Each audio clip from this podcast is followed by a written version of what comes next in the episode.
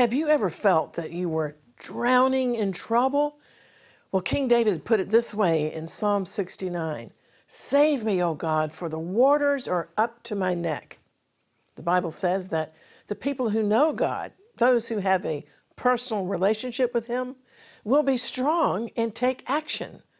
So, how can you be rescued from that sense of being drowned by the world? One answer is found in that same Psalm 69, where David declared that part of his seeking God's help was to discover the spiritual aspect of fasting. Now, fasting may seem like a passive activity, but it's a decision that adds an element of power to our prayers. Jesus said that his followers would fast after he ascended to heaven. You may ask if salvation is a free gift from Jesus, and it surely is, then why is fasting ever necessary? But as our situations are becoming more intense, consider using the weapon of fasting to add to our prayers.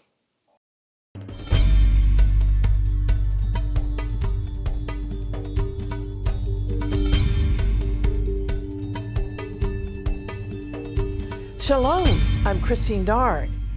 Our generation has become very soft with what are known as seeker friendly churches, a cup of tea and donuts in between Sunday school and the main worship service, coffee houses as part of the church premises, and so forth. Fasting, who ever heard a popular preacher teach about it? Very much, if at all. But fasting among believers will always be necessary from time to time because Jesus said so. In fact, he said his disciples would fast. In Matthew chapter 6, Jesus gave us these instructions. He said, When you fast, don't look like the hypocrites, all somber because they disfigure their faces to show people that they're fasting.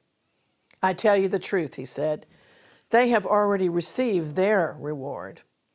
But you, Jesus said, when you fast, anoint your head and wash your face. In other words, look fresh so that your fasting may be seen in secret by your Father, and so that your Father in heaven will take note of it, and he will reward you openly for having fasted in secret. Now, of course, according to the broadcasting regulations, I have to make a disclaimer and tell you that you should consult your doctor before beginning a prolonged fast. I'm simply here to encourage you that the spiritual aspects of fasting are important and fasting can be practiced on various levels without having to go to extremes, depending upon your strength, health, and physical constitution. The Apostle Paul must have been blessed with an extremely strong constitution because he lived continually in spiritual warfare. He was flogged often, shipwrecked, and he was often exposed to the elements in frequent travel. Yet, along with prayer vigils, Paul testified that he engaged in frequent fastings. This is because prayer and fasting go hand in hand to accomplish exploits for God. Clearly, Jesus said his disciples would fast in his absence. We know this because one day the disciples of John the Baptist approached Jesus to ask a question Why do we and the Jewish leaders fast often, but your disciples don't fast. And Jesus answered, Can the friends of the bridegroom mourn while the bridegroom is with them?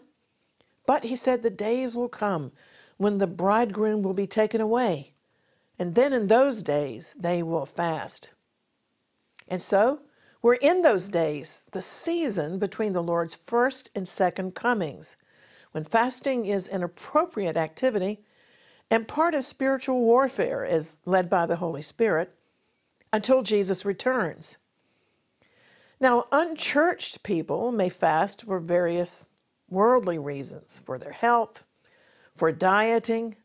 Others go on a fast in an effort to gain discipline and self control. But those are not the reasons believers should fast.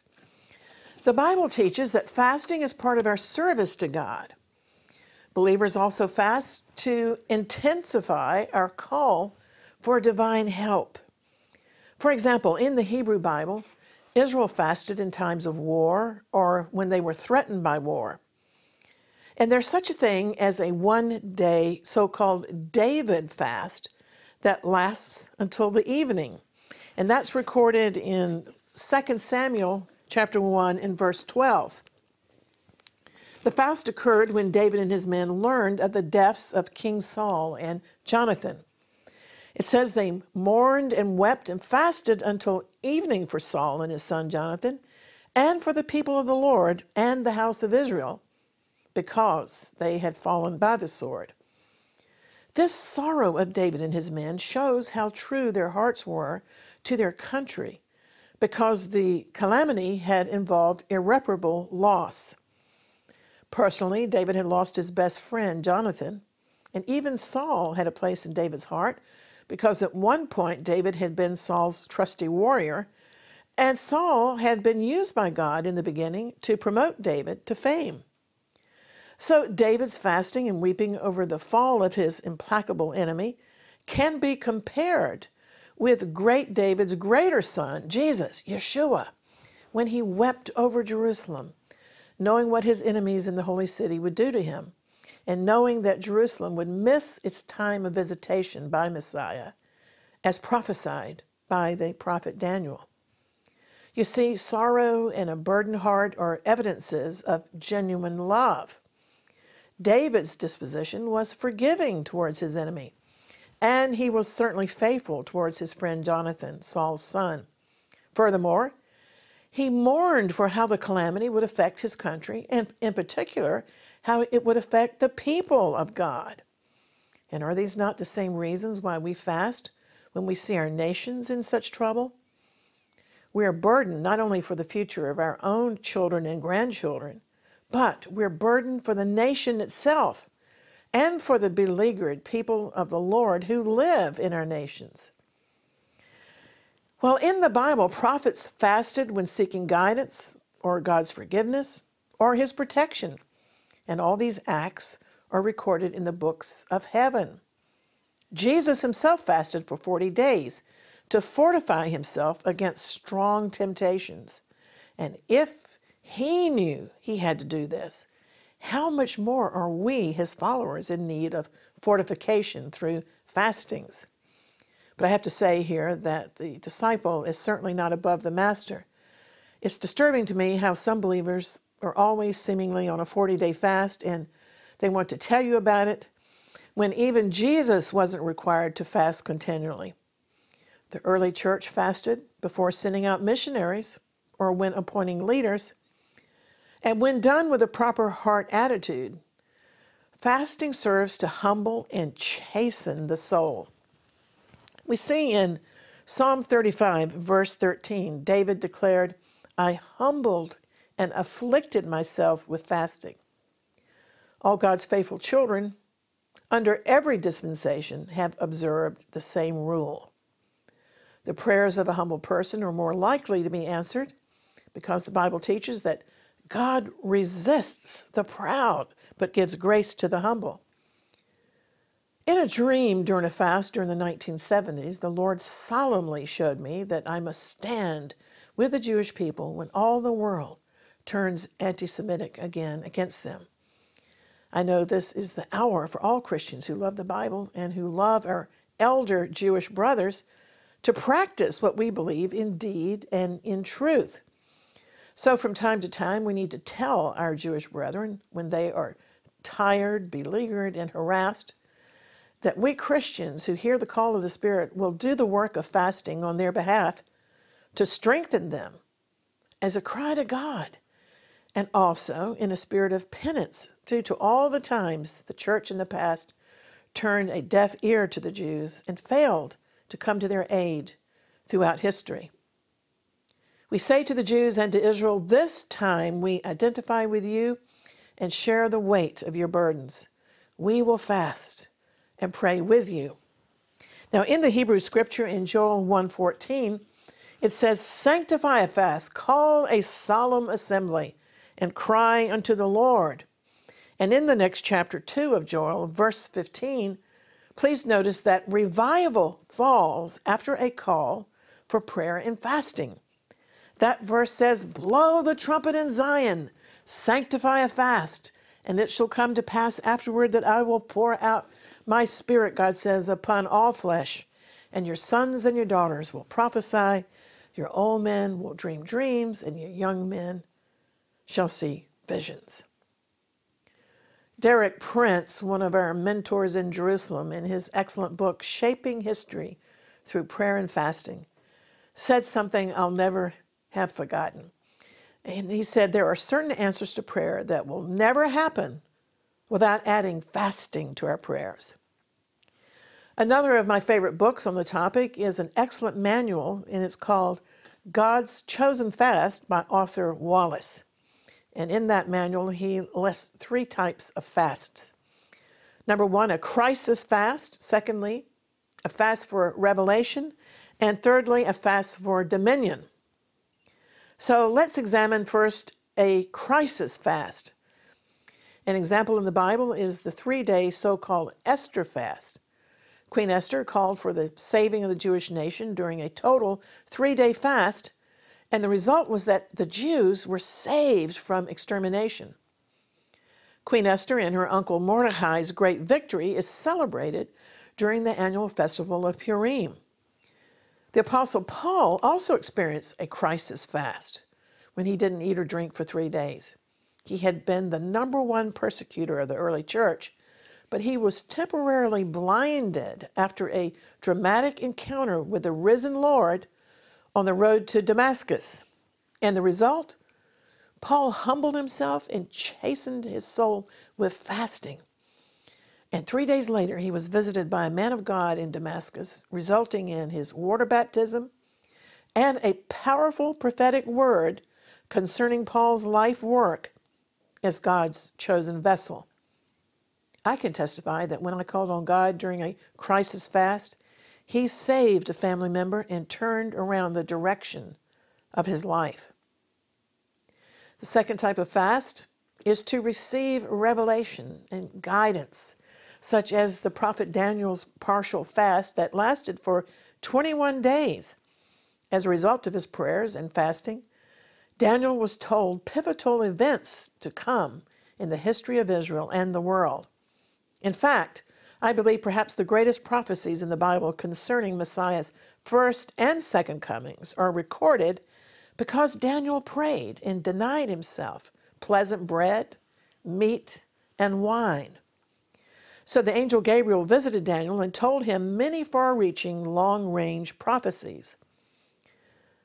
I also can testify that I received a revelation concerning my call to the nation of Israel during a Daniel fast. Now, the third type of fast mentioned in Arthur Wallis's manual is for dominion, and dominion means the exercise of authority. And fasting as service unto the Lord definitely brings an increase in authority.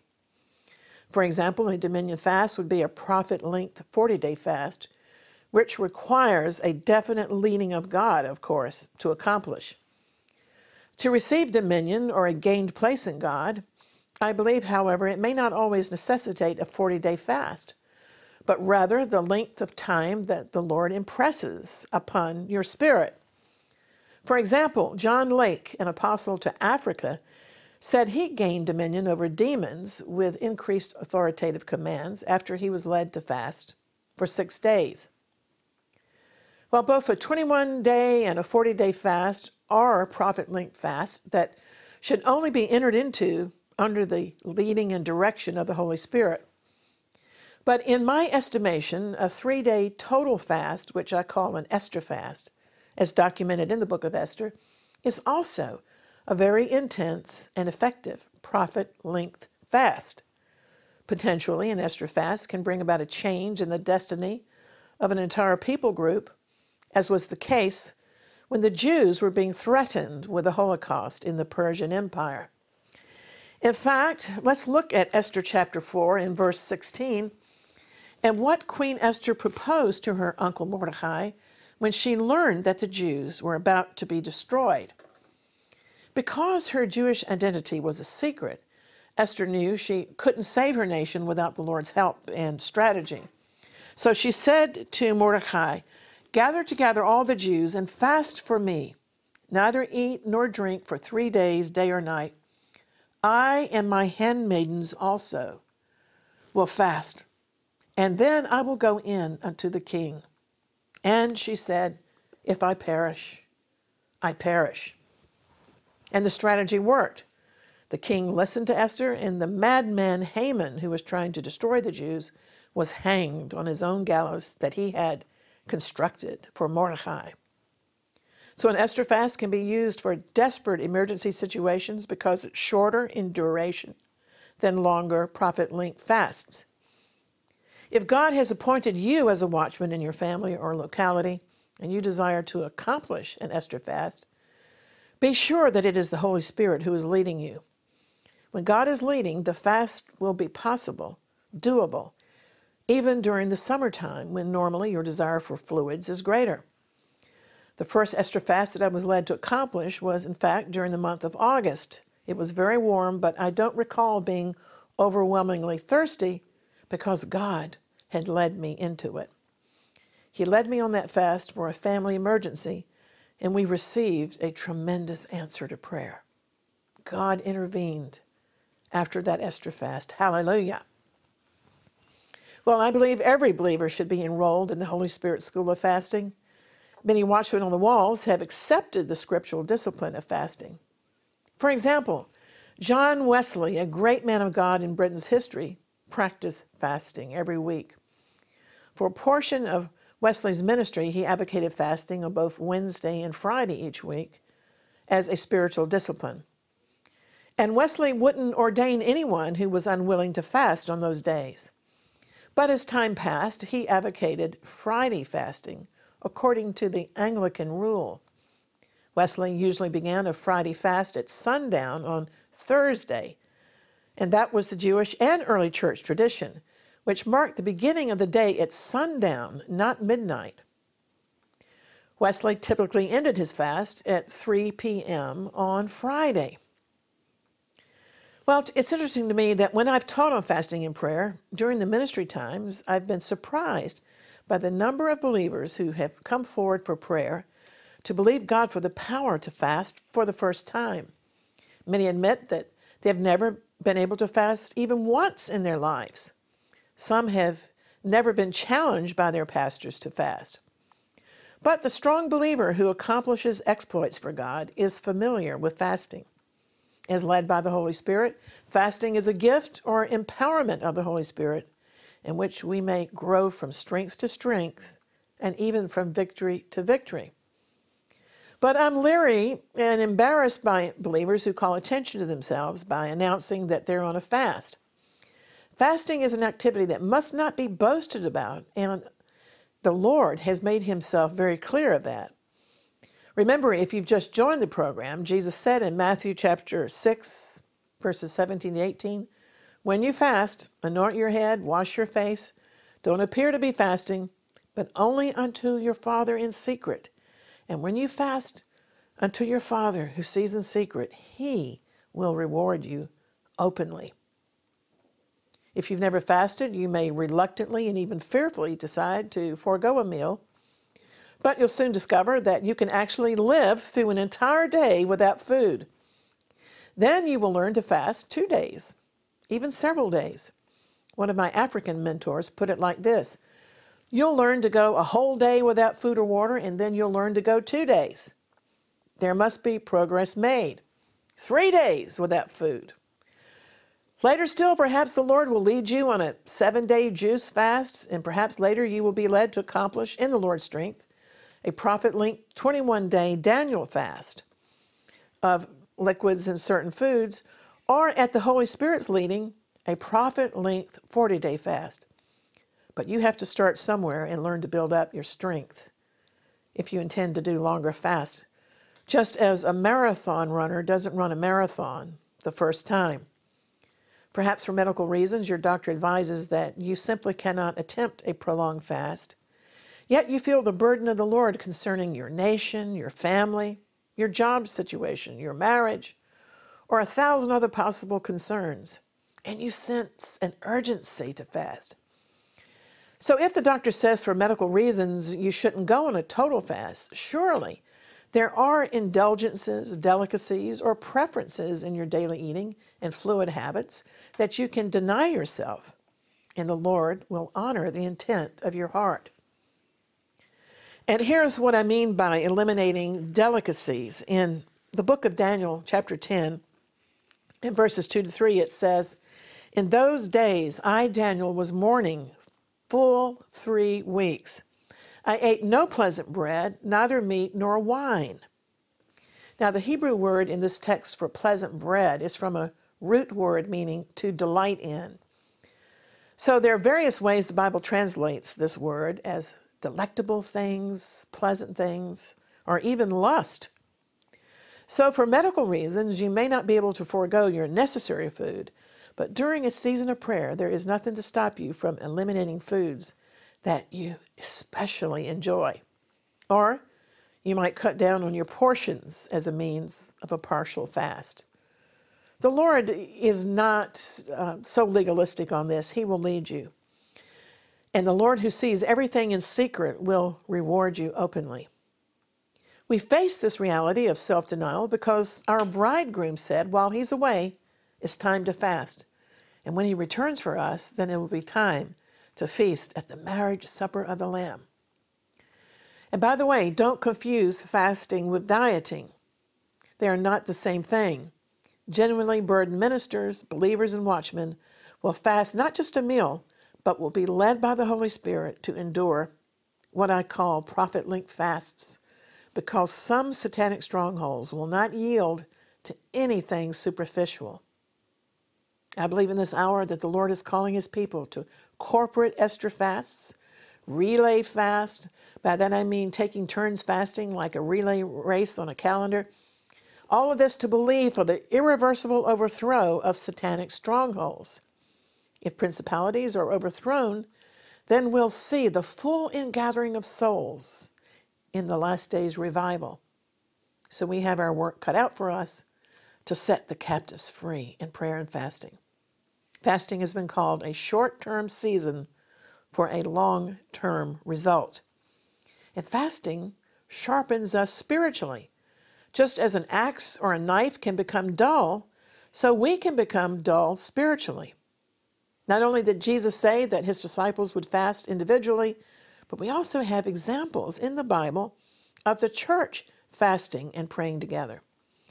In Acts chapter 13, the brethren at Antioch fasted as part of their service and worship to the Lord as they commissioned Paul and Barnabas on their first missionary journey.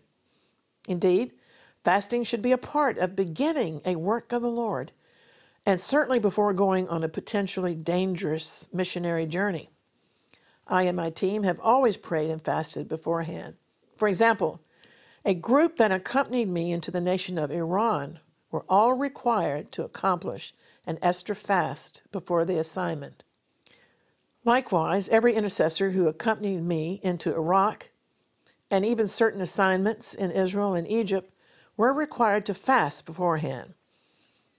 Interestingly, in 2 Corinthians chapter 11, the Apostle Paul listed fasting as among his exploits that proved he was a genuine minister of Messiah, Yeshua.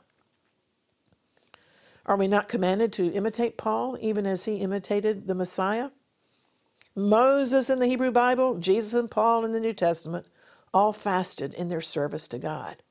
At the very least, we can say, unless there are very definite medical reasons not to fast, we have very good examples to motivate us to utilize fasting in our service to the Lord and as a weapon of spiritual warfare.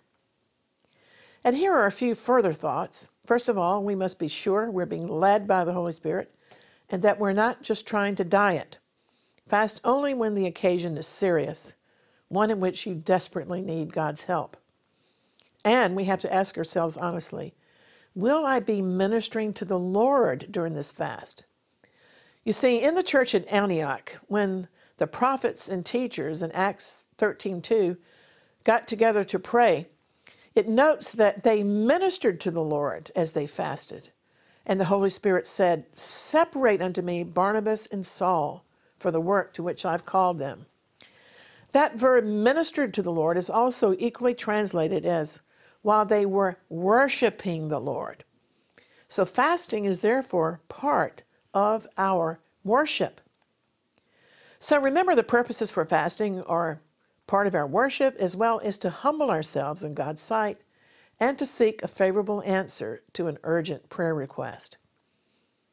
Now, concerning how to break a fast. In the Bible, we have an incident in 1 Samuel chapter 30. An Egyptian was found in the field who had not eaten bread nor had any water for three days and three nights. He was brought to David and given bread and water, and they also gave him a piece of a cake of figs and two clusters of raisins. And when he had eaten, his spirit came back to him again. Medical experts warn that any fast longer than three days must be broken carefully to eat slowly in small amounts and to be sure that you're hydrated. Well, now, in conclusion, I hope the study has been enough to stimulate your thinking on a subject that's often neglected in practice. As with any subject, the Word of God is the last word, and I hope that this program has shed some light on what God's Word says on fasting. Today, I want to leave you with one of the Bible's great verses on the power of fasting found in Isaiah chapter 58 and verse 6. Is this not the fast that I have chosen? To loose the bands of wickedness, to undo the heavy burdens, and to let the oppressed go free, and that you break every yoke. Amen. That's the word of the Lord. Well, there's lots more to share with you at our website, exploits.tv, which brings you news on current and end time events relating to the church and also to the nation of Israel. And at our website and Jerusalem Channel YouTube site, we offer you a free library of videos. We call the website and our ministry Exploits, based upon Daniel 11:32, declaring that the people who know their God will be strong, not weak, and will accomplish exploits meaning we're going to do the works of the Lord before his imminent return. Please feel free to share your thoughts with me on social media, and don't forget to download our free Jerusalem Channel mobile app so that you can enjoy our programs at any time on your phones or tablets. Well, until next time, I'm Christine Darg, always contending for the faith and praying earnestly for the peace of Jerusalem. The grace of the Lord Jesus be with you all. Maranatha, even so, come quickly, Lord Jesus. Shalom.